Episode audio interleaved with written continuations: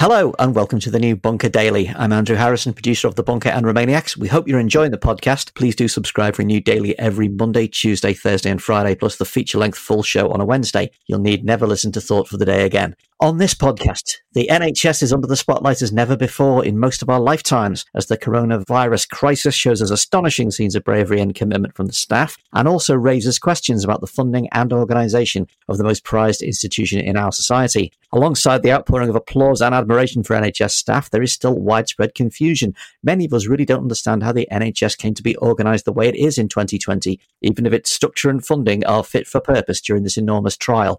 We worry about privatisation and underfunding, but do we really know what we are worrying about? And if Corona reminds the country just how valuable the NHS is, what does that mean for future changes and reforms to the service? To help us understand all this, I'm joined by health writer, commentator, and NHS expert Roy Lilley. He's chaired health authorities and trusts. He's written for The Guardian and The Sunday Times. He runs the influential NHS Managers Network. And when I asked my mates who work in the health sector, who everybody in the NHS listened to, they said Roy. So we got hold of him. Hello, Roy. Thanks for t- taking the time to talk to us. There's no pressure there then.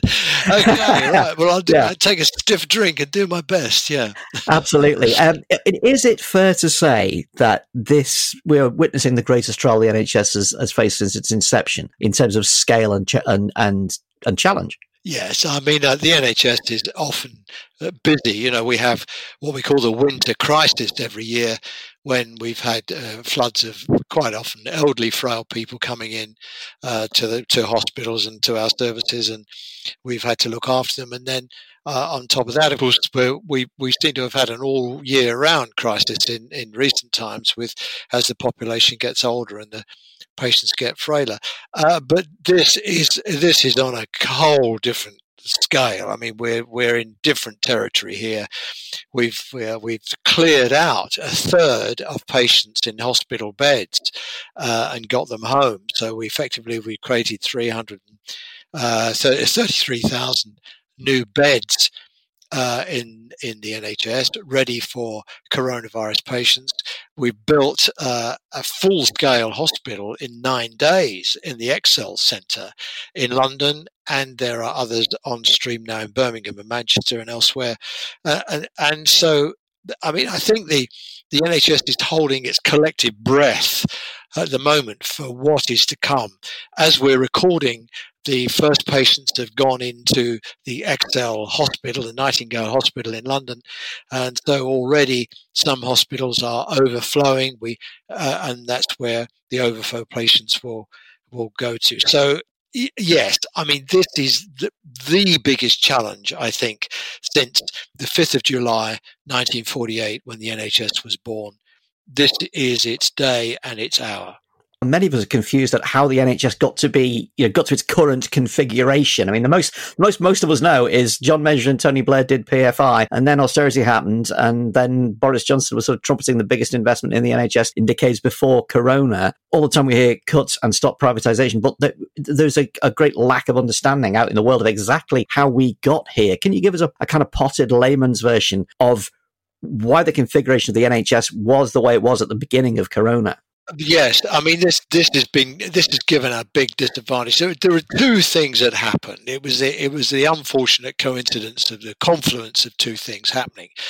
The first was Andrew Lansley, who was the former Secretary of State for Health. His reforms and his Reform Act came in uh, in 2012. The NHS, the Health and Social Care Act, 2012 what that did was effectively try and break up the the NHS as this great leviathan juggernaut that it was, run by the Department of Health at the centre, subsets of regional health authorities, seven or eight of those across the country, then district health authorities, and then the providers, the hospitals and the GPs and so on. That was the sort of the, the, the layer upon layer of how the NHS was working. it was regarded as being cumbersome and bureaucratic. Mrs. Thatcher had a go at changing it uh, in 89-90 when she introduced NHS trusts. All hospitals became independent standalone trusts and they could make some of their own operational decisions. But Andrew Lansley's view was that it was still too much of a leviathan and too much of a juggernaut. So he broke it up. He split the Department of Health in two. One bit of it looked after primary care, another bit looked after the hospital hospitals. He pulled out public health. Now, of course, you know, in the middle of the coronavirus, everybody knows what public health does, but he set up a standalone arm's length organization called Public Health England. In addition to that, he pulled out all of the IT capacity and pushed the IT into something called NHS Digital. And, and pretty much every department that existed previously was was put into an arm's length organization and run independently. The idea, his idea was it will be a disaggregated management system where the tensions between the organization would bring them together when they needed to be together and apart when they were apart, when they didn't need to be. It was a disaster. I mean, everybody who knew anything about management said to Lansley at the time, this is a disaster. Don't do it. It won't work. Uh, and very nearly, the Prime Minister, David Cameron, at the time, he very nearly pulled the plug on it as well. He made a famous speech at, at one of our hospitals in Ealing where he said that, that he did understand that the, the proposed changes were controversial and, and very different. And so he proposed a pause eh, in the changes. The pause then uh, it had a sort of a, a, small group of guys that came in and did a an inquiry into whether or not these reforms were going to work. It was a setup. I think most people would say, and we all knew what the answer was going to be. The answer was going to be yes, we should do it. So we did it. Now, that was, I mean, if it wasn't bad enough that we got the whole of the sort of uh, administrative and management uh, structures smashed to smithereens and we're all figuring out how it's all going to work. On top of that, we had the world banking crisis in 2008, and there was huge pressure then on all, all the public sector because the government pretty much did a handbrake turn on all funding. Now, the NHS had been used since it was born on the 5th of July 1948 up to about 2008, 2009, it had had an uplift of about 4% per annum per year. Some years more, some years less, but roughly 4%. And the NHS can kind of cope with a 4% uplift. Well, come the world banking crisis, handbrake turn, government stopped funding all public services. It cut NHS funding to under 1%. And we've had pretty much flatline funding since 2010, right, th- right through to 2015. Then, in addition to that, the uh, the local authority funding was cut, and, and that was actually cut. It was cut by forty percent, four zero percent, and social care was just smashed to smithereens. So we had these these two things happen. Uh, a, a, reorganization which was just an act of madness, really. And we've had um, the funding crisis, um, which we're still not really properly recovered from, although the, the, the Prime Minister May's government did introduce some additional funding, and this government has proposed more funding. Uh, Boris Johnson's government has proposed more funding. So you've got the legacy of those two things. And then on top of that, we get hit with a pandemic, which we hmm. haven't seen in living memory. What sort of state was the NHS in to face a pandemic? Although it is a once in a, a century event, was the NHS in any fit state to deal with it? Well, it, the NHS does plan for all kinds of untowards events. And I mean, we've seen how the NHS has responded to the terror attack, for example, the terror attacks in London and Manchester. I mean, it's they, they have a well rehearsed format. They have Gold Command coming in. Everybody knows what they're doing. The police, the, the military, uh, the uh, the NHS, the paramedics. Everybody knows what they're doing, and that's how it all works. And and uh, casualties get taken to various hospitals. They're distributed around, so one hospital doesn't get hit with too many patients. So we know what we're doing. with a pandemic, of course, um, it, it's it's mostly a paper exercise in rehearsing because we haven't had a pandemic for you know for, for so long, and with the terror attacks, I mean, as disastrous and, and awful as they've been, um, we've we've had some, and then we've learned from terror attacks and built that into our new responses. So we've kind of learned as we've gone along. We start with a plan, and then we've learned as we've gone along, and our responses have got better to the terror attack. With with the pandemic, there are basic planning. And I, you know, when I was the chairman of a, a hospital trust, I went on a civil defence course, uh, as it was called in, those, called in those days. They call it resilience these days, but I went on a course to plan for uh, civil emergencies, as they call it, and a pandemic was one of them.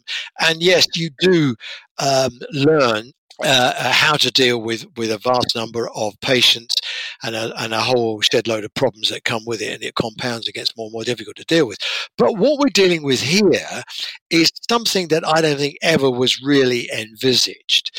We're dealing with the pandemic of what they call a novel virus. Now, all the pandemic training that I did was around the idea of having a virus for which there would be some kind of antiviral response. We would have a vaccination, or we'd know how to treat people, or treating people would be relatively simple, albeit that they would come in huge numbers.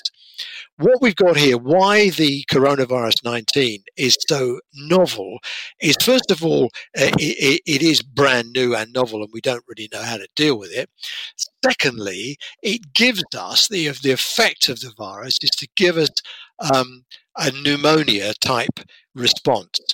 Now, the difficulty with a pneumonia type response, if you don't have an antiviral that you can give patients, if there is no treatment, all you can do in treating this kind of problem is to take people into hospital and give them oxygen because the reason for that is lung people's lung function fails because of the uh, the effect of the virus. When the lung function fails, you don't get the oxygen in the blood.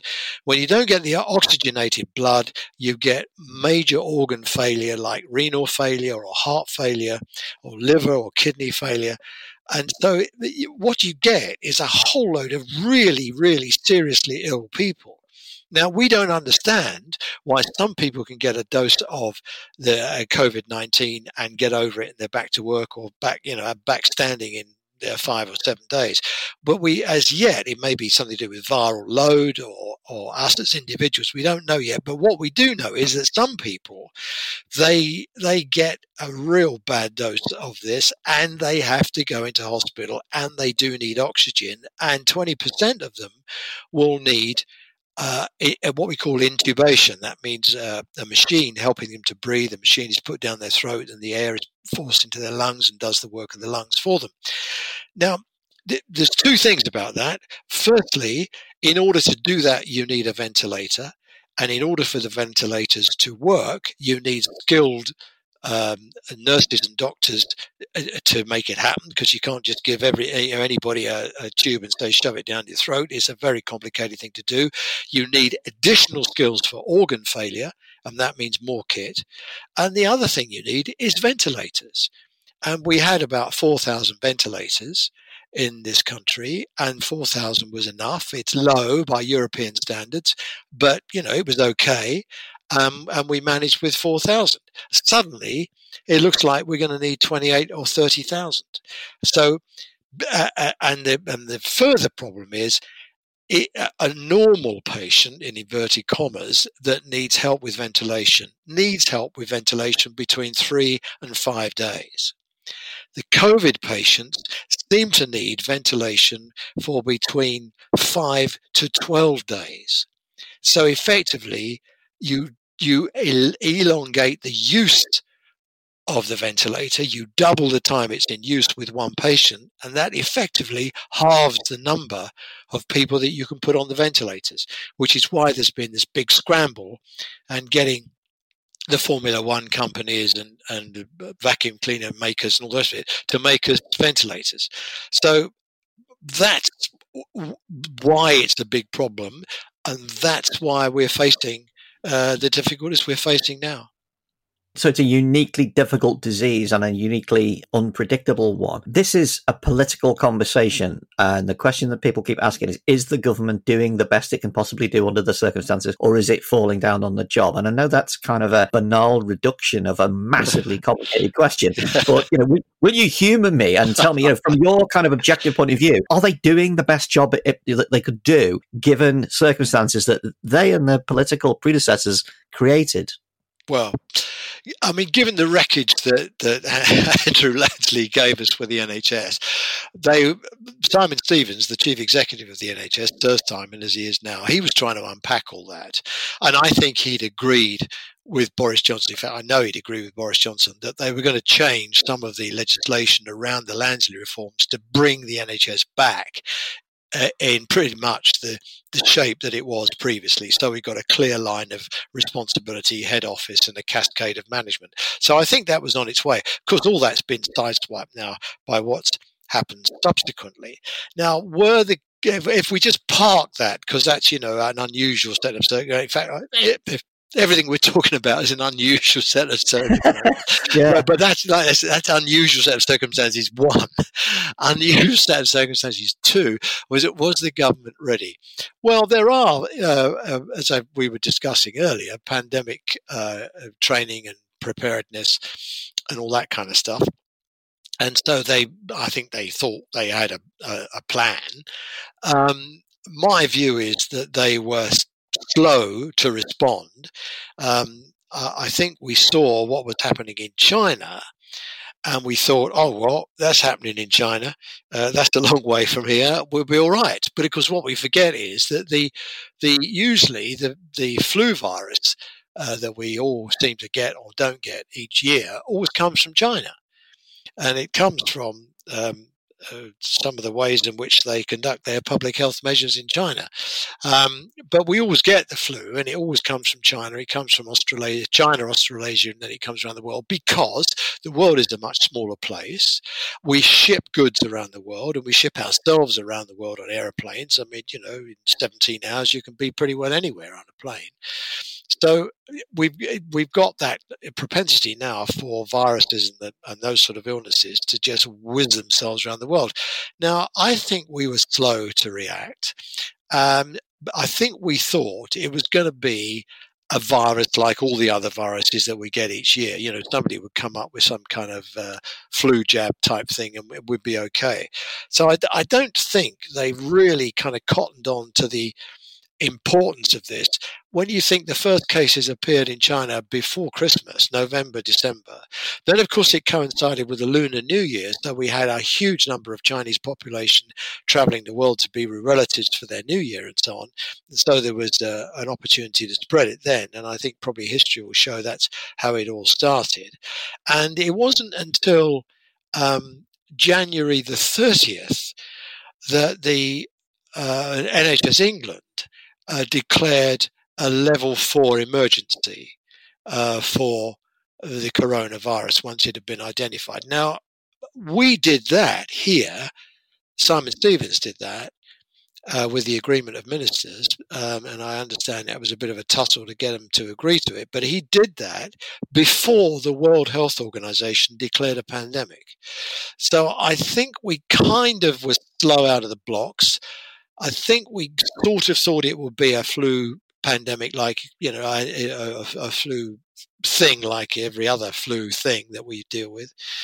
And i think they they kind of woke up to the fact that it was going to be a lot bigger and, and realized you know once we declared we declared a level 4 emergency that they had to pull their finger out. Then of course what can government do? Well government's only got two levers one lever is Mark Bungs, and the other lever is Mark Beatings. Now, bungs and beatings, what do I mean by that? Well, beatings means law. They can pass laws or unpass laws or pass regulations or whatever. So that's the beatings bit of it. And the bungs is they can just throw money at the problem.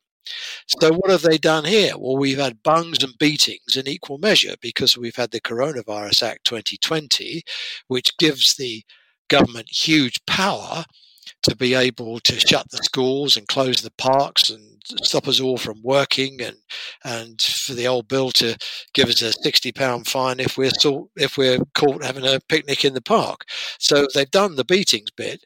As far as the bungs bit is concerned well i mean i i don't know where the money's come from but they've thrown a shed load of money at this. The NHS has got all the money it needs. I mean, you can't build the ExCeL Hospital, Nightingale Hospital, in nine days with two and fourpence. You know, this is like a hugely costly thing. Overtime rates for people working through the night, all the rest of it, huge costs involved. So I don't know where's the money come from. Well, there's a contingency reserve, uh, which I imagine is depleted now. Uh, the government can raise money by sovereign debt. That means bonds that they sell in the markets, 30, 40 year bonds with a rate of interest. But the trouble is, every other country in the world is issuing sovereign bonds to try and finance its response to the COVID 19 epidemic. European Union are issuing uh, uh, bonds as well, um, and then the only other thing you can do is to print money, which was which they call uh, quantitative easing which is what they did in the world banking crisis. So, I mean, when we come out the other end of this, uh, we'll all be talking about what the hell we do with the economy because, I mean, I imagine there's going to be a global recession. We've got to find our way to get out of that. Now, I know we're here to talk about the, the NHS, but you can't talk about the NHS without talking about money, and you can't talk about money without knowing where it comes from. And I think we've probably got some bigger problems to come. Has Corona changed the trajectory or the destiny of the NHS? Has it changed the way it's going to go? Because, you know, we've had minister, ministers quoted off the record as saying it's now the Corona Health Service. Yeah, it's interesting. It's a great question. You know, I mean, the NHS always has uh, a, a, soft spot, doesn't it, in the uh, in the nation's heart. Uh, everybody criticises the NHS. They say, "Oh, you can't get an appointment," and the NHS is useless, and blah blah blah. But they're usually the people who haven't used the NHS recently. If you talk to people who've used the NHS, most of them will say, you know what, they're rushed off their feet, but they were so kind and, you know, they, they sorted me out and I'm so much better. And thank God we've got the NHS. And, uh, and so we've always occupied a kind of special place in the nation's heart, that's for sure. But you know what? The first time, the first person on the Thursday evening at eight o'clock stepped out their front door and bang the saucepan lids together and clap for the NHS. It, there was a standing ovation for the NHS. It wasn't just applause, it was an ovation. At that moment, the NHS's status in this country has changed forever. It has changed forever. There is no, no politician now that is going to be able to change the NHS or uh, talk about socialized medicine or insurance systems or any of that because look around the world you've got the italian system uh, in lombardy for example terrific healthcare system in italy uh, 9% per annum, 9% uh, of their GDP they spend on it each year. And it's, and it's a very high standard. But what's happened? It's a regional based system and they haven't been able to work together as a nation. Look what's happened in America. You've got states, American states, competing with other American states, competing with other insurance companies to buy protection equipment because it's a free market and the price of everything's gone up.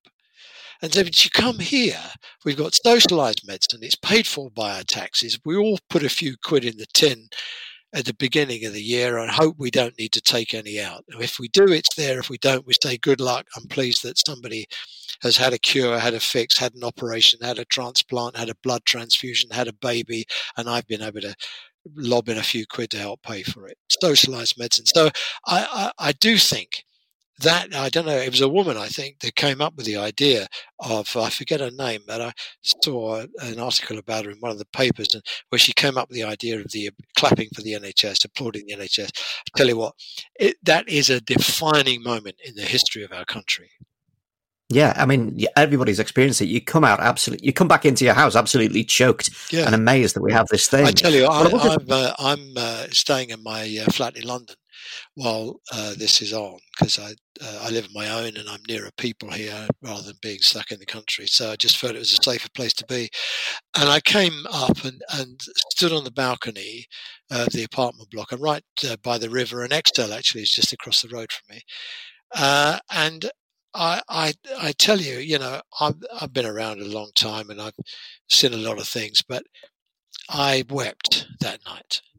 I had tears running down my cheeks because I, mm, you know, I'm kind of welling up now talking to you about. You're, you're getting me going as well. I'm it afraid, was, right? I mean, we might, we may need to take a moment. It was my, it was just, it was just so moving, you know.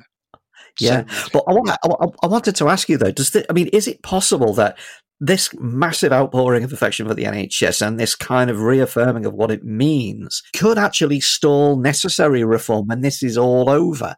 That that that, that sort of reorganisation of the NHS that would be beneficial maybe kind of cast us, you don't mess with our NHS. I mean, is it? well, yeah, that's true. I, I actually I think that it will be. Uh, a force for great change. I mean, what have coronavirus has destroyed families and, and we've lost our loved ones, and we've seen you know huge heroism from all sorts of people. Uh, but I think we have to make this the fulcrum point for change. Uh, there's no question. I think that the the undoing of the Lansley reforms that Simon Stevens, the chief executive of the NHS, wants to do, I, that will go through. I have no doubt whatsoever that that will will we will get the, the nonsense of Lansley out. We'll scrape Lansley off our boots finally. Um, and the other thing I think is, is that the, the NHS has been slow to take on uh, technologies and innovation, innovations, not so much in the terms of treatments, because you know the leading edge treatments that are saving lives in ITU now are, you know the best you can get anywhere in the world. But it is has been slow to adopt computing. In fact, he's had several goes at computing and wasted a shitload of money and got it wrong. But it's, you know, things like, I, I, mean, I'll give you, for instance, for a long time now, I've been pushing with others to try and get GPs, our general practitioners, to talk to people, to see people, to give people consultations uh, over th- our smartphones, you know, things like uh, FaceTime and Skype, that, that kind of stuff. And uh, they've re- been really slow to respond to do that. They've kind of hung on to traditional ways of working. I think they've seen it as a as a threat. And we've had companies like uh, Babylon, which is a third party provider of consultations on smartphones, come in and they offered their service via the NHS. And I think within about three weeks, 70,000 people signed up for the service and they nearly went broke trying to sort it out. And the, the NHS in England panicked. Um, they tried to slow the whole thing down. So you could see the public were up for that. Well, now, of course, what is happening? All the GP surgeries are shut because we can't spread the virus by getting out and about. So, how do you talk to your doctor? Well, you do it on your smartphone. They're all doing it now. And of course, once you do that, the public are not going to want to go back. If you look at uh, outpatient appointments, uh, I was at a hospital before all this kicked off up in Milton Keynes. Fantastic hospital run by a guy called Joe Harrison, a very bright um, young chief executive, really open minded guy. Now, he discovered he was spending a million pounds a year on stamps, sending out appointments to outpatients a million pounds a year for on stamps. Really, you know. So he thought, okay, let's fix this. Well, he fixed it. Firstly, he went over to email because most people have got an email address, uh, and then he said to people, "We could uh, we could offer you an appointment quicker if you're prepared to do it online with the equivalent of a kind of FaceTime device."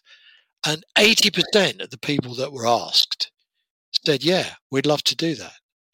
And now, of course, everybody's doing it. And I know people will say, well, what about the people who can't do it and people who don't do the technology and all that? Well, li- listen, it gives us more time to look after people like that because we've got more headroom now to look after people who we've got to look after on a more personal basis. And, uh, you know, not every consultation is suitable for it either. But what we are seeing now is, is this technology that we've been trying to get into the NHS being used by uh, uh, all of the trust. I, I, there's an article in um, uh, one of the um, trade magazines uh, out. I think it's Computer Weekly. I think it's out this week. Then they're saying that the digital companies that are providing digital services are just, I mean, they're just going through the roof. Look at something as simple as Zoom, uh, the software that people use to have, uh, you know, they talk to their family or they use it for uh, for meetings and all the rest of it. Boards now, trust boards are now doing Zoom meetings because they can't travel. People can't travel. Well, when this is all over, people are going to start saying, well, why can't we use Zoom? Why have I got to drive into, you know, and spend uh, 10 quid parking in the car park? And then we're going to say, well, actually, does the NHS need all this administrative estate? Has he got too many offices?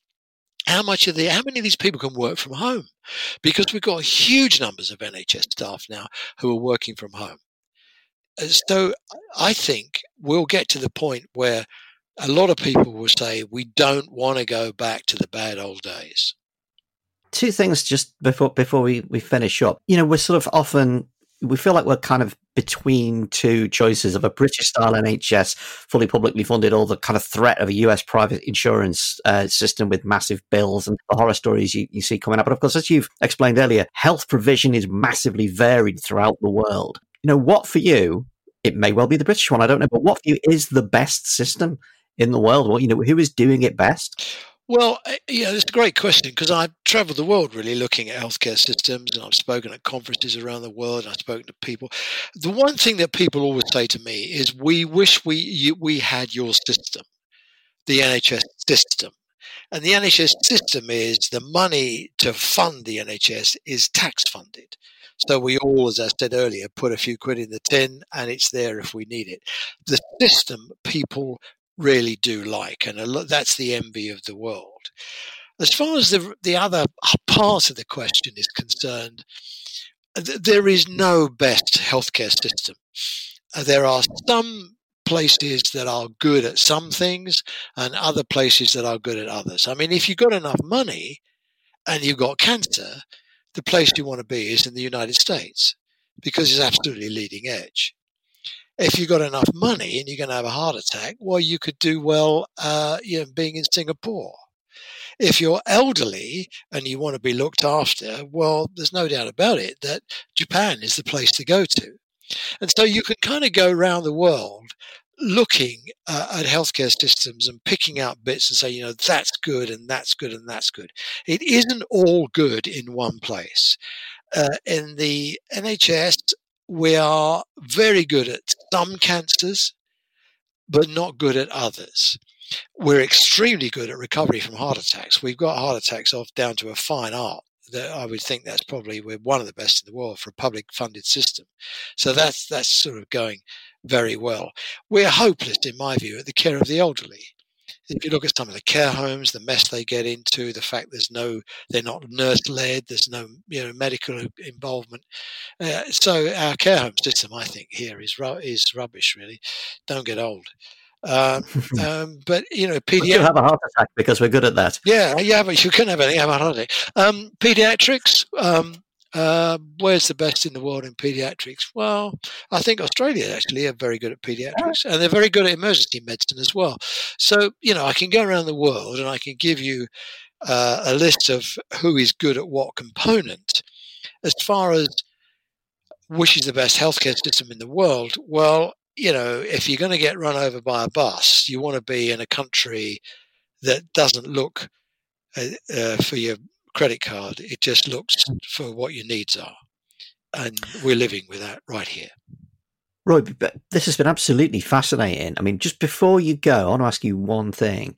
If you if you, if you could impart one important fact, argument, point of view about the NHS that that is broadly not understood and would help us all if it was, what do people need to know about the NHS that perhaps they don't?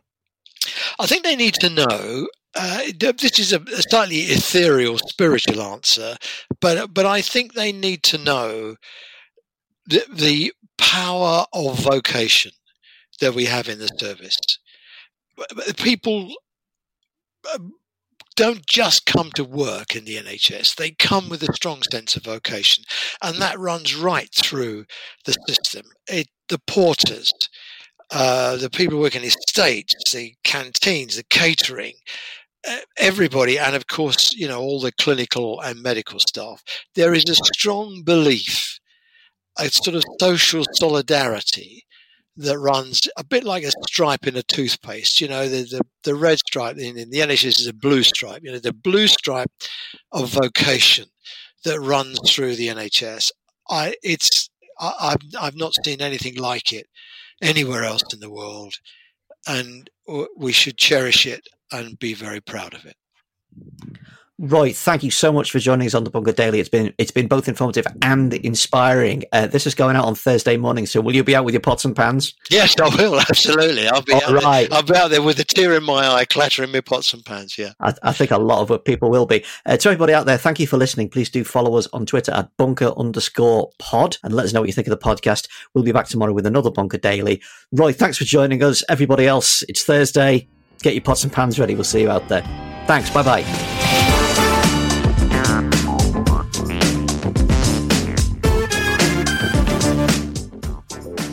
The Bunker Daily was produced and presented by Andrew Harrison. The assistant producer was Jacob Archbold, and audio production was by me, Alex Rees. The Bunker Daily is a Podmasters production.